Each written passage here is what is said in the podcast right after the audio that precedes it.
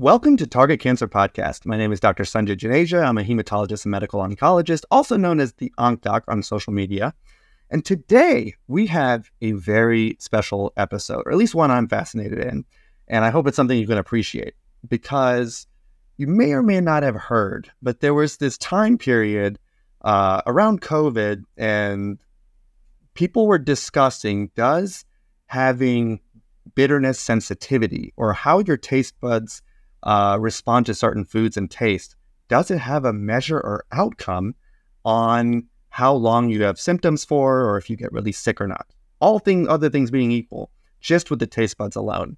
And what made me want to do this episode is I've also recently gotten a few posts on social media about the similar concept of T2R, right, which is like a family of receptors and a lot of times thought of traditionally with taste and bitterness these posts are saying, hey, if you stimulate T2R, of the bitterness, that it may have anti cancer properties. And so I wanted to nip it in the bud.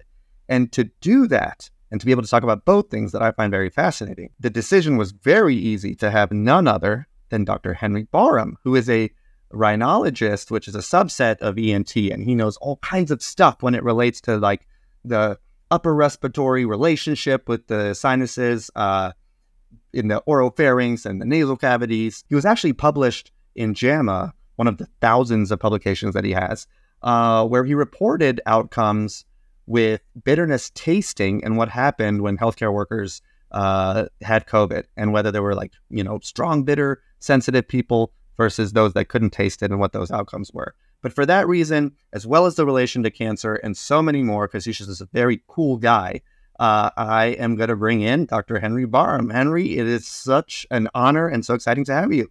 No, thank you so much. This is this is really exciting. Obviously, you know, um, have become friends with Dr. Juneja, so couldn't be couldn't be more excited to talk about this and just with him in general. So thank you. Yeah, of course. It's almost overdue, and you know, I appreciate every time I text you. I'm like, hey, what do they say about this when it relates to cancer? And and you always give me the cleanest and most academic, uh, but understandable explanation. So with that said, let's go ahead and start this episode with just that, where there's this news circulating that's stimulating T2R, um, classically thought of uh, the family for bitterness, can actually have an outcome measurement of cancer control, if not resolution. Can you break down how that may be the case and if it's related to the immune system or some other way? Where did we kind of get this uh, conclusion? Yeah, no. So I mean, there that's kind of a big question or a big answer. Um, T2Rs in general are a fascinating part of medicine. I am incredibly biased uh, to say that. I admit that, but it, it is my kind of point of study. Um, as he said, I'm a rhinologist, and so I completed ENT and then did a fellowship in rhinology. And so I really, uh, my practice consists of diseases of the nose, sinus, skull base, so pituitary tumors, orbital tumors, tumors um, in of the head and neck. Um, but I have studied T2Rs and solitary chemosensory cells, which is a cell that T2Rs live on um, for a while now, dating back to 2011.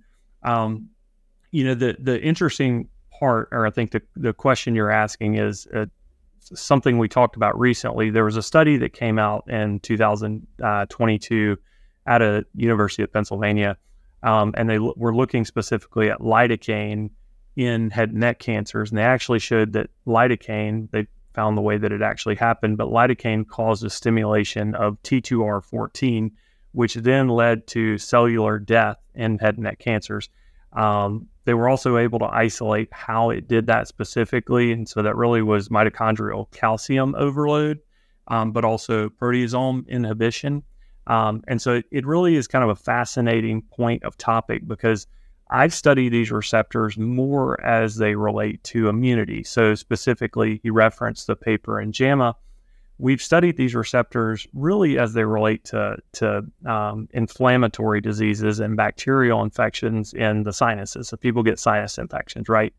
And so um, T2R levels appears to be correlative of people's outcomes to sinusitis. Well, then during COVID, we started looking at them as you know predictor. So people with high expression of these receptors uh, tended to have less severe illness, and those with low expression of these receptors uh, tended to have, you know, COVID more frequently and worse illness. And we published that in JAMA. But, you know, now we've continued to study it to not just COVID, but to upper respiratory infections in general, whether it be influenza or RSV.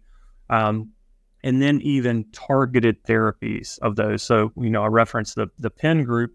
Um, we did a study during COVID of using a nasal spray to stimulate the receptors as a prophylactic against COVID, um, which also would extrapolate into other respiratory infections. So, and so that's why, you know, I'm really excited about this topic because it it is potentially such a great future in medicine. So, you know, it's it's now been shown to head and neck cancers, upper respiratory infections, bacterial infections, inflammatory disorders, and so it's a it's just a fascinating part of medicine, honestly. Yeah, no doubt, and there's already so much there to break down. But you know, I read that publication in JAMA, and if if you know, correct me if I'm wrong, but as I understood it, it's basically like one out of four Americans will be at least born with the ability to be very sensitive to bitterness which means kind of that higher expression of whatever that T2R receptor is that that that perceives the bitterness. And then one out of four, it's like Mendelian genetics, will will be pretty blunted. Like they really just don't have that uh, that much bitterness taste receptor stuff. And then 50% of Americans will be somewhere in between. And if I recall correctly, all other things being equal, you looked at employees that had not had COVID. This was the beginning, and then you know you kind of saw what happened. And the super tasters had something like three, four days of reported symptoms after COVID. But if you had an apple to apple same, you know, for me, somebody in their 30s, oncologist, like, you know, no major comorbid, you know, problems, it was 26 to 27 days if they were non-taste. Like literally based on an assessment made before they had COVID, because you're born with that distribution on your tongue.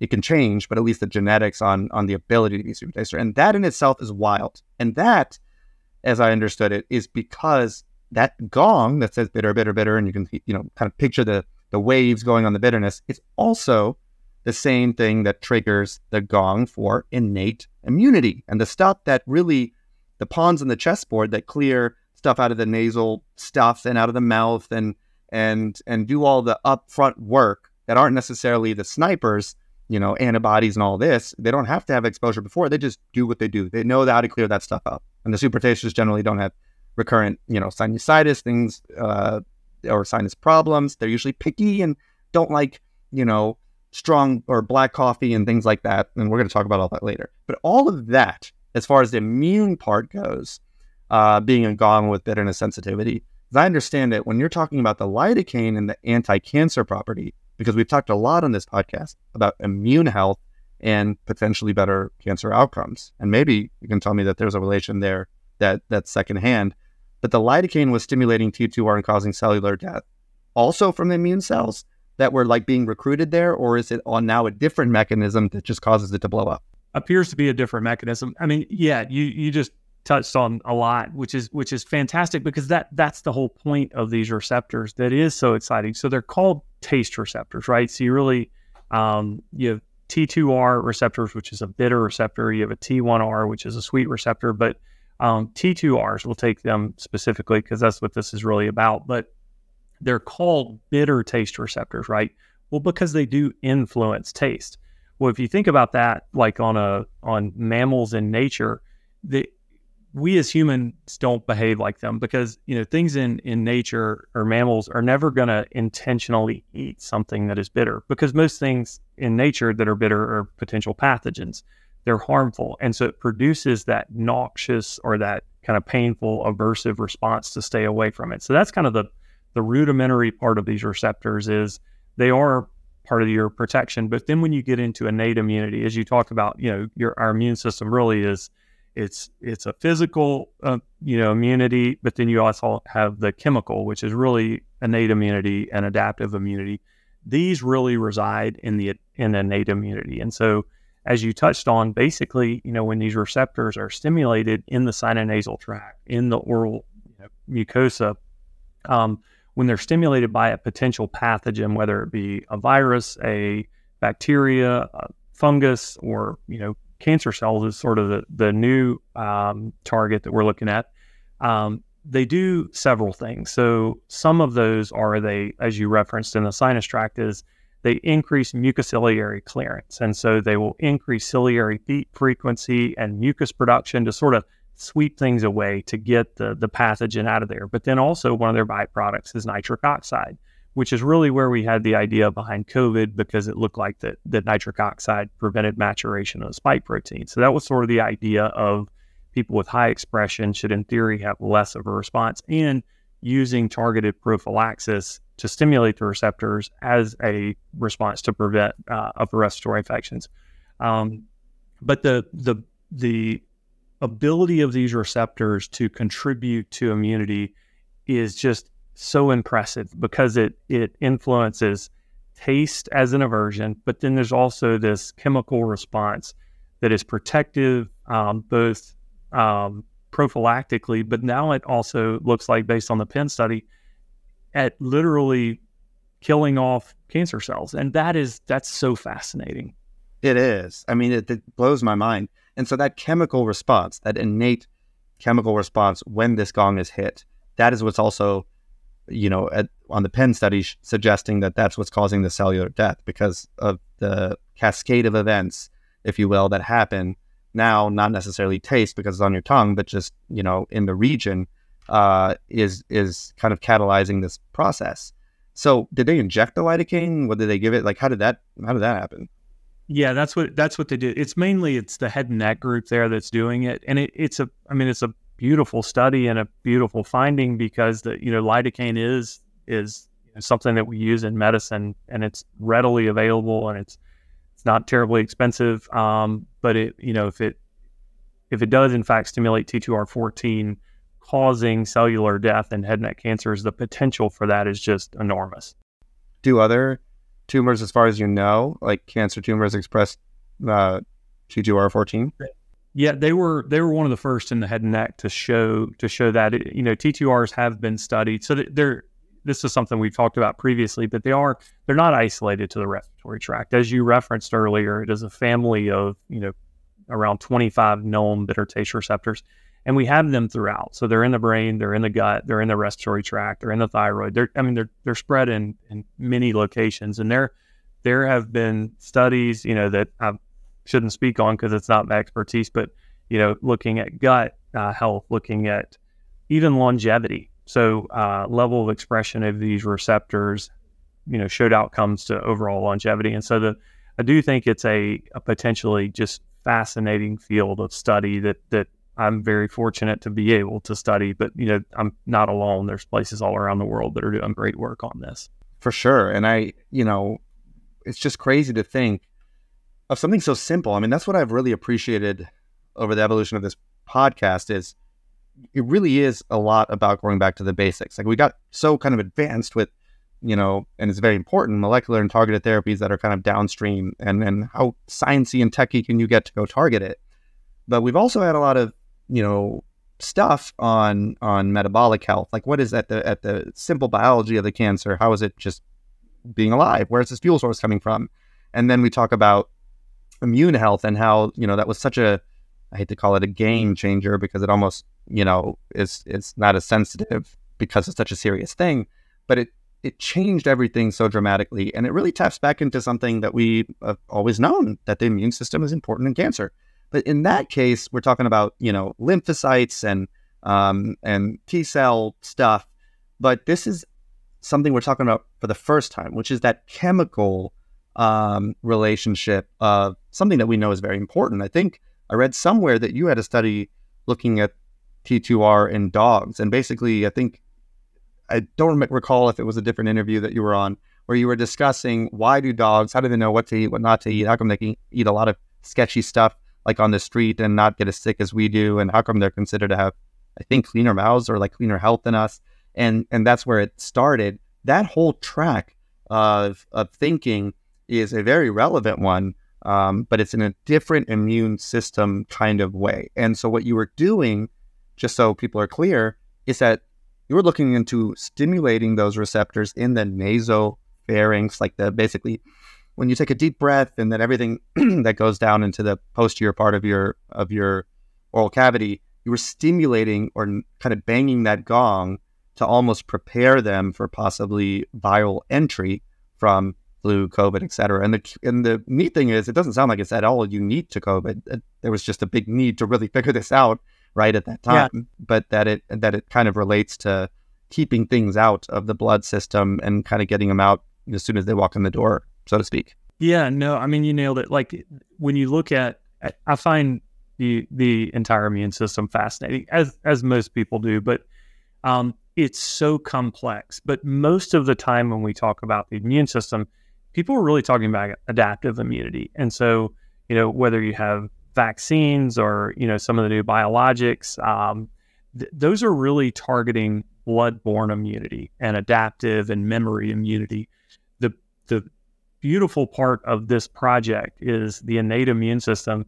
Uh, I don't want to say that I'm excited that it's it's finally getting its uh, its pedestal or, or someone promoting it. But you know, it's always kind of been regarded in my mind when I went through training and and learned about it as kind of the the poor man's version of immunity. I guess it, I hate to put it that way, but um, just not that exciting because it's it's rudimentary, it's non-specific.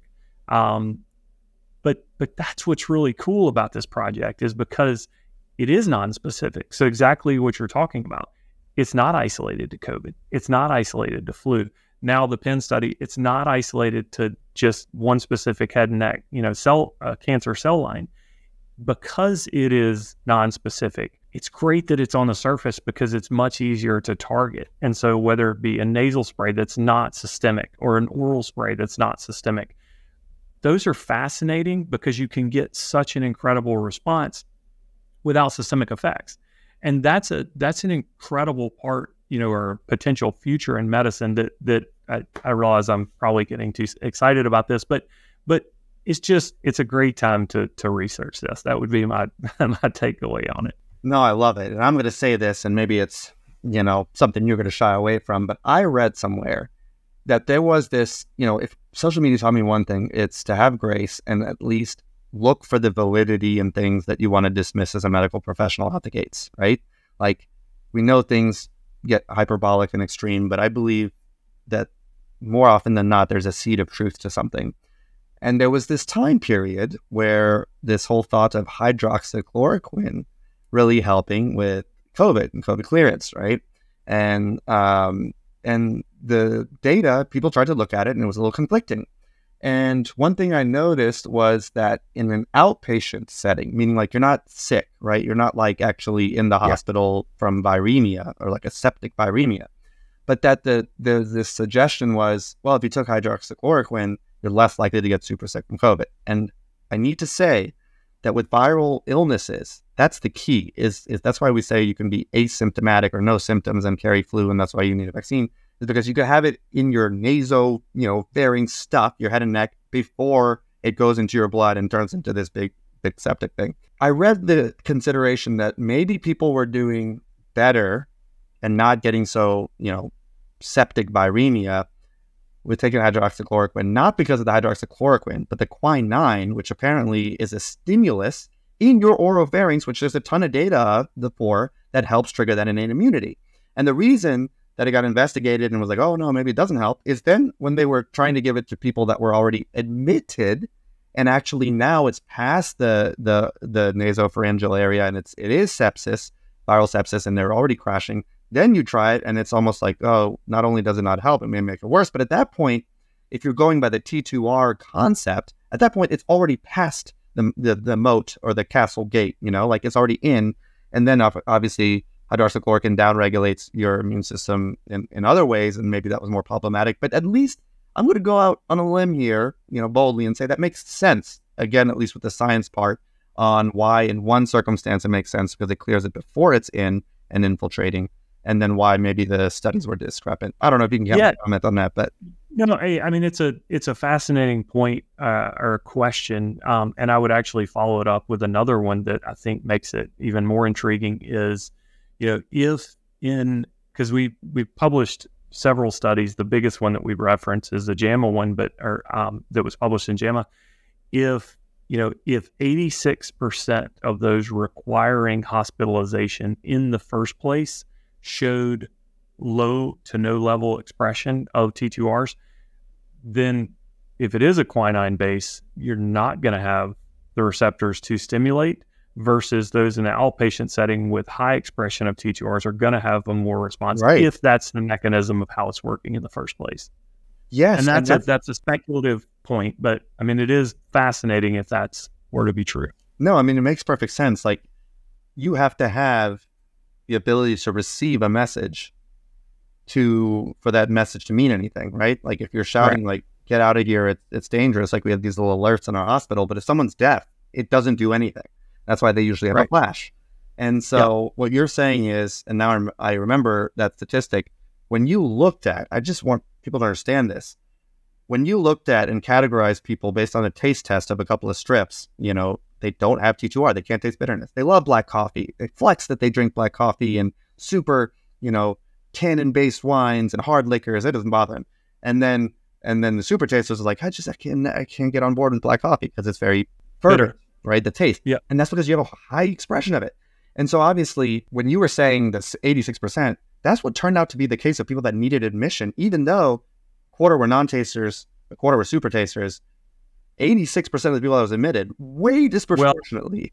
What we did no, it actually the stat was was even more is of those requiring admission, almost ninety percent were in the non-taster or the low expression. even though group. that's only 25% of, of the distribution. And, yeah, right. And the remainder, this is, it wasn't 100%, obviously, nothing is in medicine, but the remainder were actually in the heterozygous for a functional receptor. So, sort of that middle group or the taster group.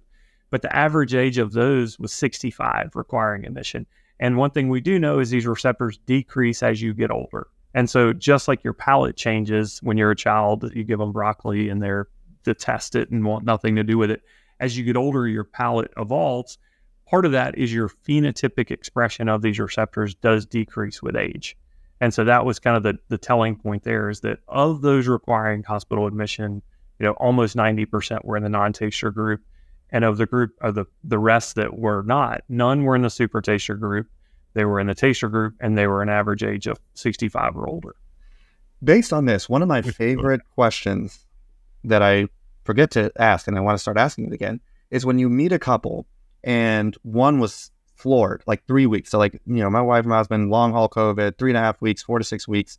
And then the other one's like, and, and my wife or my husband didn't even get sick for two days, like maybe some fatigue. I love seeing the expression on their face when I said, I bet you Yeah. drink black coffee every morning and you hate black coffee. And they're just like, what? Yes. And I bet you like can drink hard liquor or or you like cabs because those are generally more bitter and you like like, you know, blushes and and, and sweeter. And they're just looking at me like, where like you sorcerer, where did that come from? And I'm like, because the data is very strong that if you have a bitterness sensitivity or high expression that you have less less admissions. Now, you know, and I hope I'm not kind of pinning you on this one, but I did find that. So I found your test. I don't know if you know that, and and that really blew my mind. This whole concept of how one something that also triggers the innate immunity and, and kind of this preventative stuff for viruses that can enter and cause problems. You can actually directly relate that to your taste preferences. So I took this like the four strips when I read your publication. I ordered some on Amazon and I had to spit the third strip out. Like literally, I was like, it's so bitter. And so in with the fourth one, whatever this kit was. And then my wife, like she, the third one was like paper. She didn't even taste it. And then the fourth one was kind of mild. And then I found out much later that you were trying to relate this to like, you know, uh, the industry on taste preference, even just just to give people a community social thing to do. And when I related what strips I didn't like and what she did like, I felt vindicated because all of a sudden I'm like, that's why I don't like cabs. It's not because I'm uncool and I'm not like somebody that doesn't know enough. It's like I'm a strong taster, and it, told me specifically. I think you're you have um you basically have the science behind something called VinoTastr, where it tells you what your expression is and how much, and gives you this card on like this is what you like, this is what you probably dislike, and they were literally exactly what existed for my wife and I based on the discrepancies in our taste.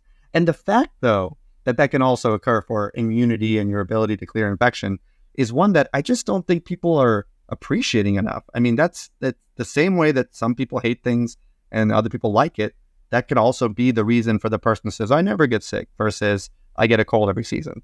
Yeah, no, it's been fascinating. You know, um, as you referenced, VinoTastr is the the new project that we've been working on, and it's it's it's kind of a play on words, but Vino is like wine, and then tasters is T A S T R because the receptors that we're we're studying is T A S one R and T A S two R, so that's why it's T A S T R. Um, is V I N O T A S. I love a fellow nerd. I love. I yeah, uh, no, but it's but it's fascinating. So the idea was is like I wonder if, you know, because this is something that we just haven't done that to me is is so fascinating because I, I love the immunity part of it. But then the question was like, what if you could literally taste or test people's taste and then match them for preferences? Um, and this has been a fantastic project because um, it is, you know, it, it launched recently and it's been really fun because, as you referenced, it's a fun project or it's a front, fun test to take uh, just with your friends.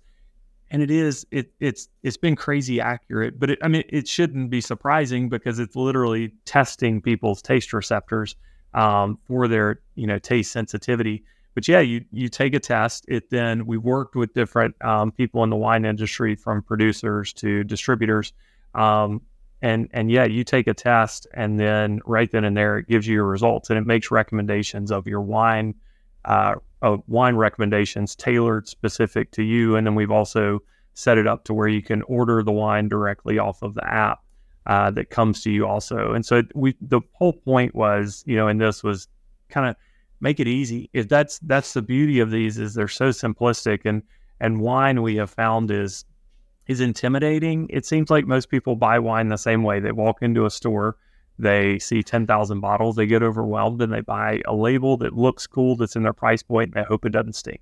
They hope that they like it or they can, you know, give it to a friend and they think it's okay. But, you know, the, the, our goal was to kind of take the mystery out of it or the intimidation out of it because if it's 2024 and we have the ability to measure your taste receptors, well, then we should be able to do something without, you know, with that. And so that's been the beauty of this is like you can literally do one test that measures, you know, we figured out which specific taste receptors matter for tannins in wine, and then which res- specific T1Rs of the sweet receptors matter for residual sugar. And so that's really what it's measuring is it's measuring basically your expression of those different receptors and then it's creating your preference based on that and then the the industry has helped us curate wine recommendations based on your specific taste profile. And so that's been really fun. We've actually done it to wine, beer, spirits, cannabis, coffee, tea, chocolate, kind of generalized food product. And so there's, it's been a really fun project. You've done it for all of the things that usually are an area of debate. It's like, I like this wine, I like this bourbon, I like this tequila. And I mean, again, you when you say it, it just makes so much sense. You're going to find things unpleasantly bitter if your bitter taster is on I, like is on 10 out of 10. Like it's you're you're more likely to find something unpleasant than somebody that has a level 2 out of 10 on sensitivity and so they can tolerate and maybe even prefer more because their sweet, you know, receptors are higher. Is that is yeah. that a sliding scale? Is it like 80, you know, percent bitterness sensitivity and 20% sugar or sweet sensitivity and that you can't have like is it is there a limitation? Like can you have a lot of sweet receptor and bitter yeah. receptor? you can. I mean, in general, the two oppose each other. So upregulation of T2R inherently will cause a downregulation of T1R and vice versa. Um, however, you know, since we through all of the trials and then now VinoTastr, um, we've been, you know, we have a lot of data, which is fantastic. And it, you know, people ask like, what do you believe on a certain topic? I believe in science and I believe in data. And those two are going to tell you the answer right? The data has been has you know as we said they do kind of oppose each other but there are groups that do remain very high in both of them.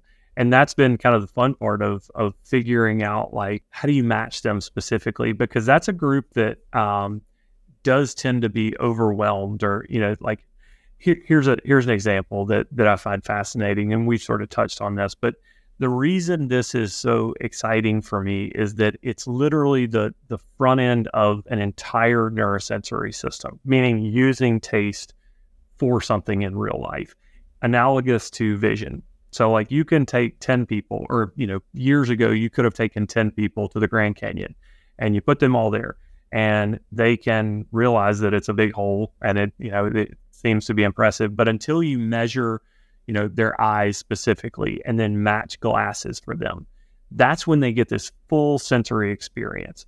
Well take taste. There's no way that if 10 people go to dinner together that they all have the same exact taste receptors. And so it's crazy that they would all sit down and, and someone would come and say you need to try this bottle of wine because it's going to be you're all going to love it I mean, we just have different taste receptors. We just do. It's the science of it. And so, like, this, that's what's been really exciting is like people can now take a test, figure out exactly is which match for them. And it's like the wine becomes the eyeglasses.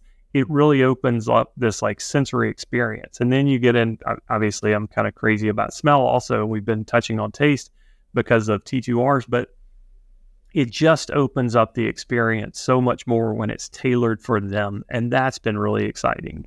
That's that's wild. Now in, on that same note bridging the two i want to ask a question that may be almost ignorantly too simple but if i say that it's a bad you know viral season you already said that there are sprays and stuff you can do to stimulate these receptors.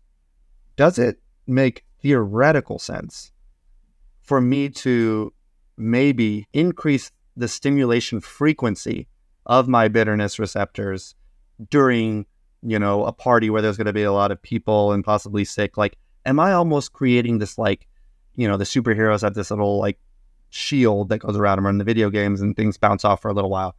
If I'm just sipping on, say, like a very heavy tannin wine or black coffee during that party, theoretically, am I having more of my, you know, army reserves mobilized, you know, to the Gulf? I live in the Gulf, and you sometimes you have to prepare for things like, is that what's happening theoretically? Yeah, I mean, it's a great question, and, and I'm going to answer it in two ways. So your your thought is right on, meaning that's exactly the the trial that we did, you know, that I was involved with with University of Pennsylvania of a nasal spray as a prophylactic against COVID during the kind of heart of COVID when it was really going on. It's not as simplistic as the coffee or the the um, wine analogy because there are you know the the family as we referenced earlier has you know 25 or so known bitter taste receptors, and they all you know either live in different locations through your respiratory tract or your gut and they have different stimulants. It's not like you can just say, hey, drink this black coffee and you're stimulating all 25. It just doesn't work that way. And so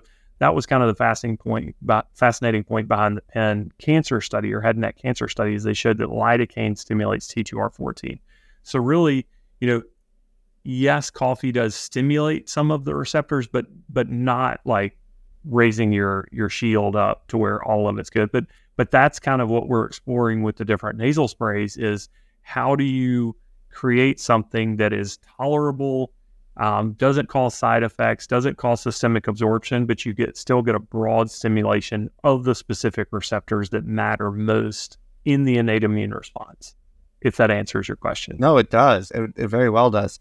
And now I thought of another one, which I think maybe even you know a, a more ignorant question. Well, actually, maybe it answers the question I had was just answered by what you said because when you get infected with a virus, you're obviously not tasting bitterness. So there's other constituents of that virus and that that its entry that goes in that somehow stimulates T2. It's not like you taste bitter and you're like, "Oh man, I'm sick because I haven't like, you know, eaten anything bitter." It's obviously kind of a a, a neighboring phenomenon. What is it, you know, and again, pardon my ignorance, about the virus that kind of turns on or, or catalyzes this process of clearance. Obviously, it's probably evolutionary in the sense that those people did not die of viruses as much if they had the sensitivity to features of the virus itself. Yeah, I, there's probably two answers there. Uh, number one, you touching on you don't taste with a virus or taste of bitterness with a virus.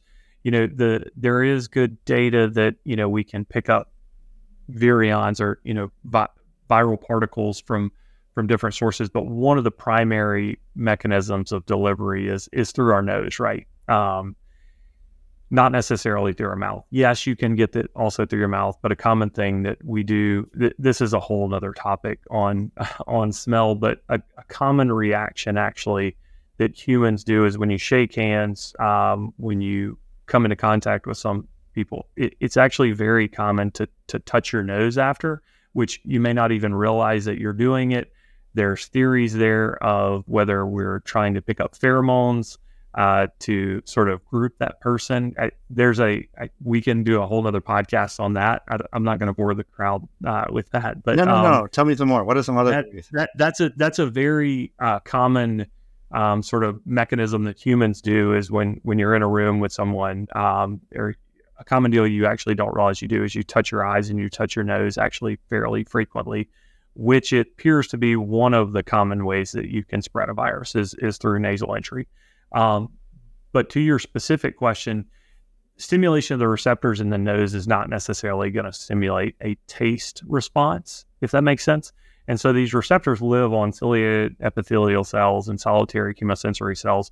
It's really the specific ones in the mouth that cause the taste response. Taste and smell is pretty complex in that, you know, most people say, oh, take COVID for instance, most people say, well, I lost my taste and smell. That most of them actually lost their smell flavor is retronasal smell, um, as opposed to like true cardinal taste is really just five taste receptors on your tongue. But most of flavor or the differentiating subtle differences is really retronasal smell. And so you're not going to necessarily taste something that is stimulated that causes stimulation of the receptors in your nose. But to answer your specific question, that that is one of the beauty of these receptors is because they're part of the innate immune response. They sort of recognize most things that are foreign to cause the reaction of increasing mucociliary clearance and mucus production and nitrous, nitric oxide production to clear it um, because it because the innate immune system, as you well know, is is non-specific. It just re- recognizes as non-self or something that you know it's foreign to us, and so that's how it sort of stimulates that response. Here's a somewhat I keep saying this, but like somewhat of an embarrassing question that I've never shared with anyone ever. So this is happening for the first time, and it's with you that I just am, am so fascinated by and such a fan of. Sometimes I swear I can smell like when you know patient I have patients that are on therapy and all this stuff. I can I feel like I can smell almost this metallic taste or something when somebody has coughed or sneezed versus other times when they had when it's you know not viremia. And again, I'm so so embarrassed of asking this, but is there any suggestion that people that are sensitive to smell and maybe have high T2 expression, because I, I, I am one of those fortunate people that don't get sick, I feel like I can smell a different character in that breathing, especially when I'm doing my you know physical exam with my stethoscope and I'm close. Um, this was like especially before the mask masking uh, regularity era. Is that a thing, or am I just smelling the byproducts of probably a bacterial infection on the men? That's kind of that you know immune system. I think that's pro- this the latter is probably more likely, but it is something that that has been looked into. It's a it's a little more complicated because we're you know you're talking about T2Rs, and that's you know you know that you have high expression at least of, of certain ones that we've tested uh, prior to this podcast. But um, what you're referencing is more their smell that that's and that's literally smell. So it's it's kind of a different uh, mechanism or a different neural transmission pathway. Um, but I, I think it's probably the latter that you're that you're actually smelling something. Gotcha. That's so. I remember I went on this. It's fascinating. Deep, yeah, very much so. Um, I went on this deep rabbit hole a few years back uh, on body language. I was obsessed. I read everything on it, and I so I'm, I'm actually very familiar with that um, whole covering the mouth um, and and face after an introduction. Also, when not an introduction and you're walking across a ballroom with a ton of people and everyone's going to see you, how you tend to kind of cover across your chest. You might hold your purse, you know, across the chest, yep. even though it doesn't need to be held, or or something of that nature. Hold your phone, and that's because theory is that it protects your naturally protects your visceral organs because that's why dogs will lay over and expose their belly to say, "Yo, I'm you know I'm being beta to you because this is the easiest way to access you know vitality and, and the cessation of, of vitality. But I read that I like the pheromone theory because that is natural, right? Like it's a very kind of evolutionary thing just with animals in general. I read that it was mostly uh, an inherent kind of hiding of our thoughts, uh, immediate thoughts, because obviously we share our reactions on our face and stuff, and it's a subconscious way of basically not wanting to expose oneself and their own feelings about something and and and they're trying to hold the cards to the chest, whether it's on a date or whether it's you know your boss or whatever. But I don't know. Do you have any other theories besides those two? Yeah, I mean, it's look, I I think it's probably so complex uh, that we're not gonna knock it all out here. But um, you know, even like in my world or in the nose, um, we have Jacobson's organ or the vomer nasal pit. Sort of, uh, I don't know if you know much about that, but it's it's um, presumed to be not really functional in humans, um, but it's a fascinating, uh, whether it be vestigial organ or, or, an organ that we don't really use as much anymore in humans. I, am actually doing a study on it right now um, because there there is certainly evidence in other mammals, non-human mammals, that you know they certainly use them. So for for mating, you know, you reference a dog, but a dog sniffing another dog, they're they're literally picking up pheromones.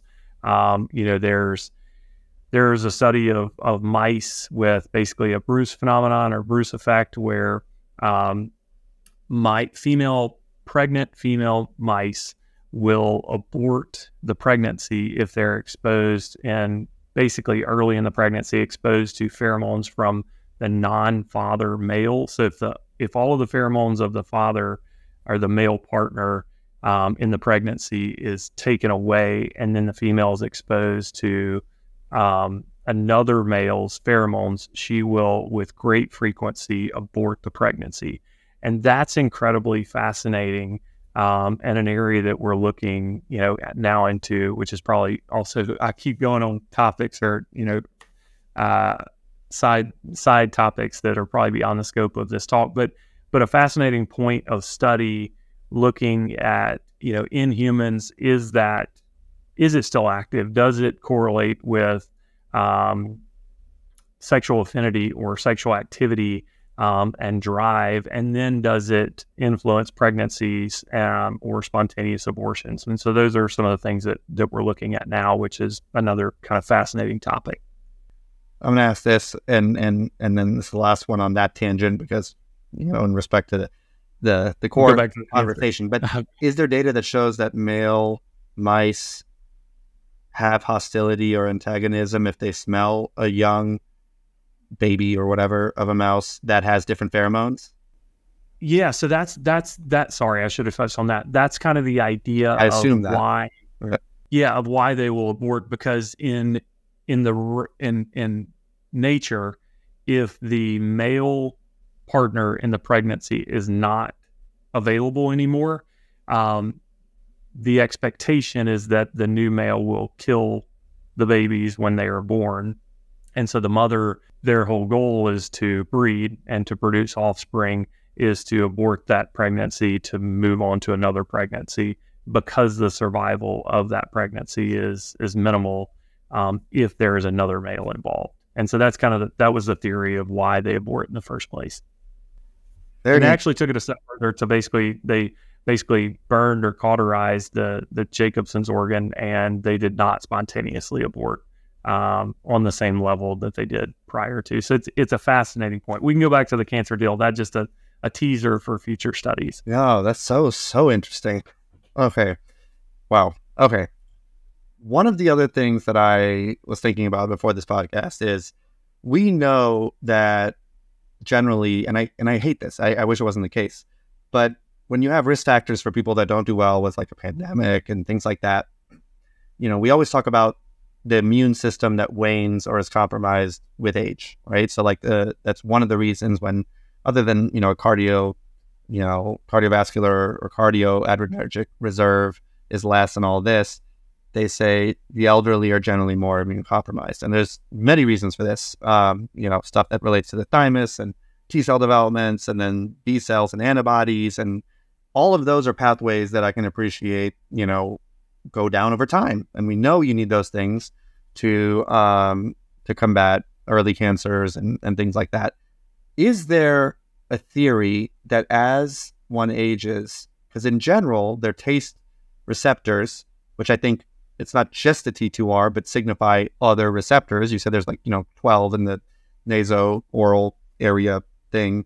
Like, I assume that if we know that the bitterness and the other things are getting blunted, is there a theory that that same phenomenon is also now a reason for the innate immunity to be waning as people age, and maybe even if I am if I'm bold enough to say why kids generally bounce back and do clear infections because they have a potent amount of these receptors uh, because generally taste wanes over time. Yeah, certainly uh, something that needs to be studied more in full. But you're you're exactly right. That was kind of one of the takeaways from our big study. So we, you know, what we did in our in our COVID study is we tested, you know, nearly 2,000 subjects or 1,900 something subjects. So, um, and then followed them, and those we we risk stratified, uh, looking at comorbidities and things like that, and then uh, and age um, and sex. And the final results, what we wanted to see was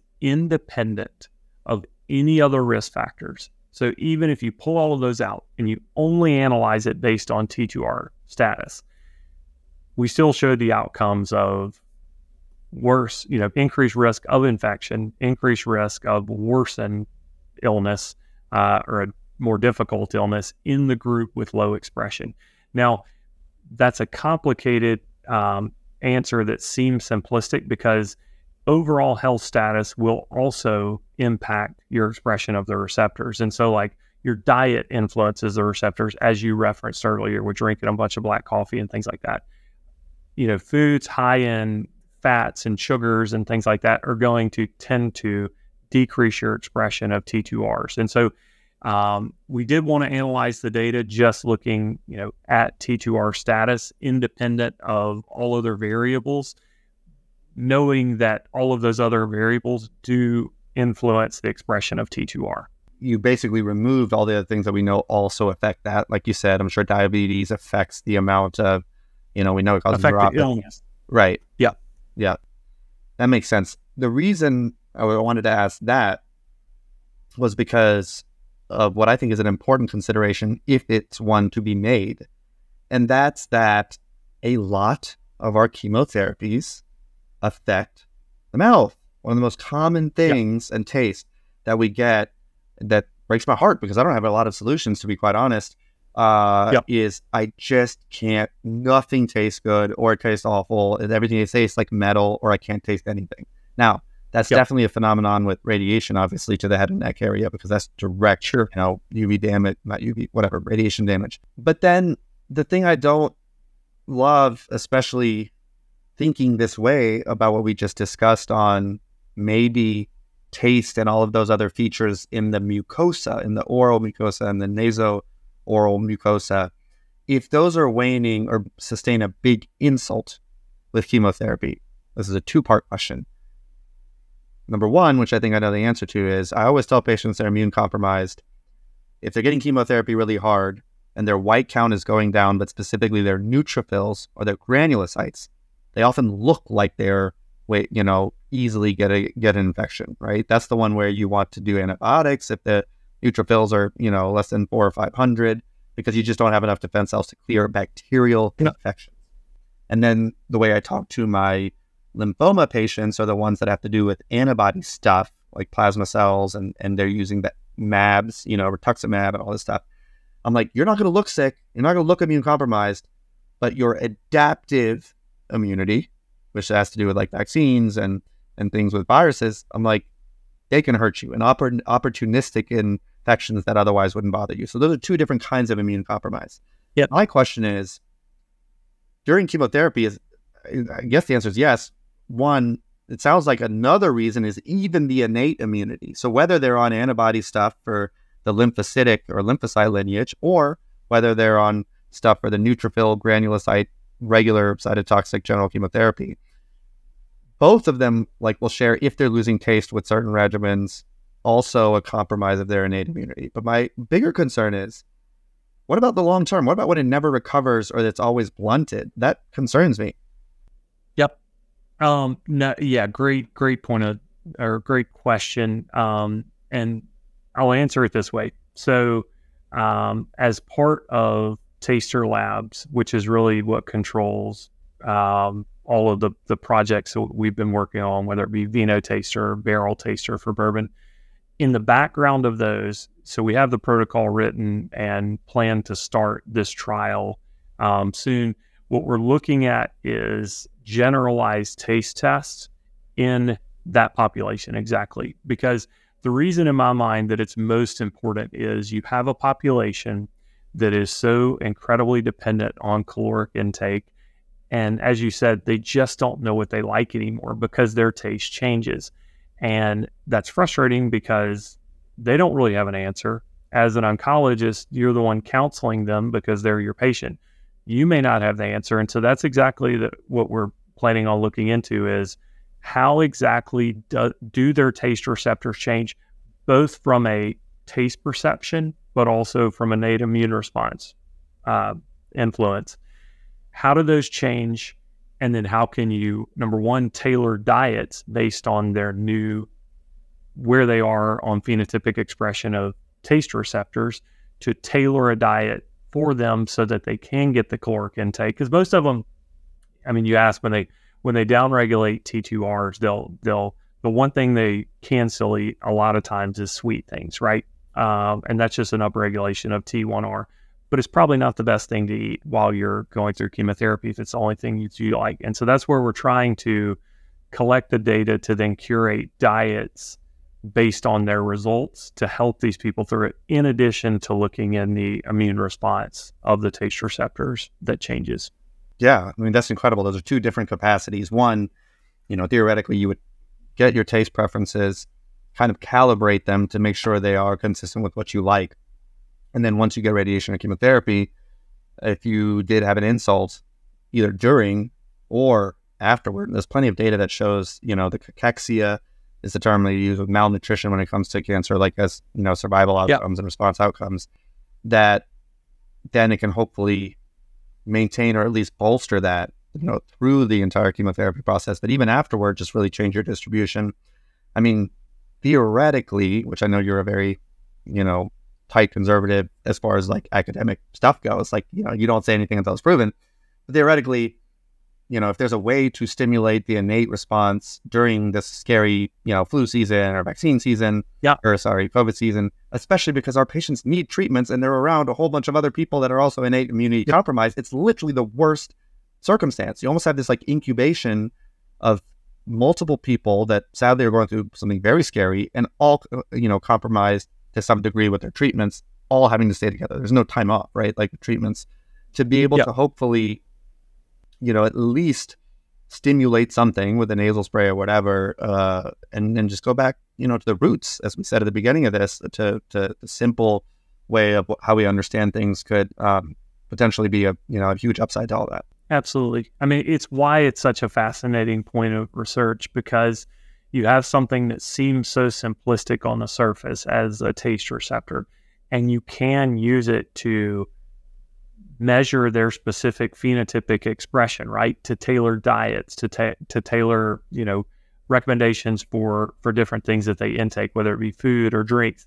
But then you also have the innate immune response that you can then have novel therapeutics to stimulate in a non-systemic and and healthy way. And that's that's why I said at the start of this that it's such an incredible point I, do, I don't think it's the holy grail. I do want to say that. Like I, I don't think it's the end all be all or the fountain of youth, but it but it is such an incredible potential that we are sitting on the the front end of that I think will have such a big place in the future of medicine. And that's that's really fascinating. Dr. Barham, thank you so much for being here. This is extremely fascinating. I'm glad you know something that's been around for you know at least a decade. I know you have publications for, from a decade ago. It's finally being dusted off and and re-explored because I do believe, and I think many of our listeners do, that going back to natural innate stuff when it comes to just like how our bodies behave and and going back to the basics has a lot more answers than than we've kind of paused to realize. Yeah, no, thank you so much for having me. This was fun.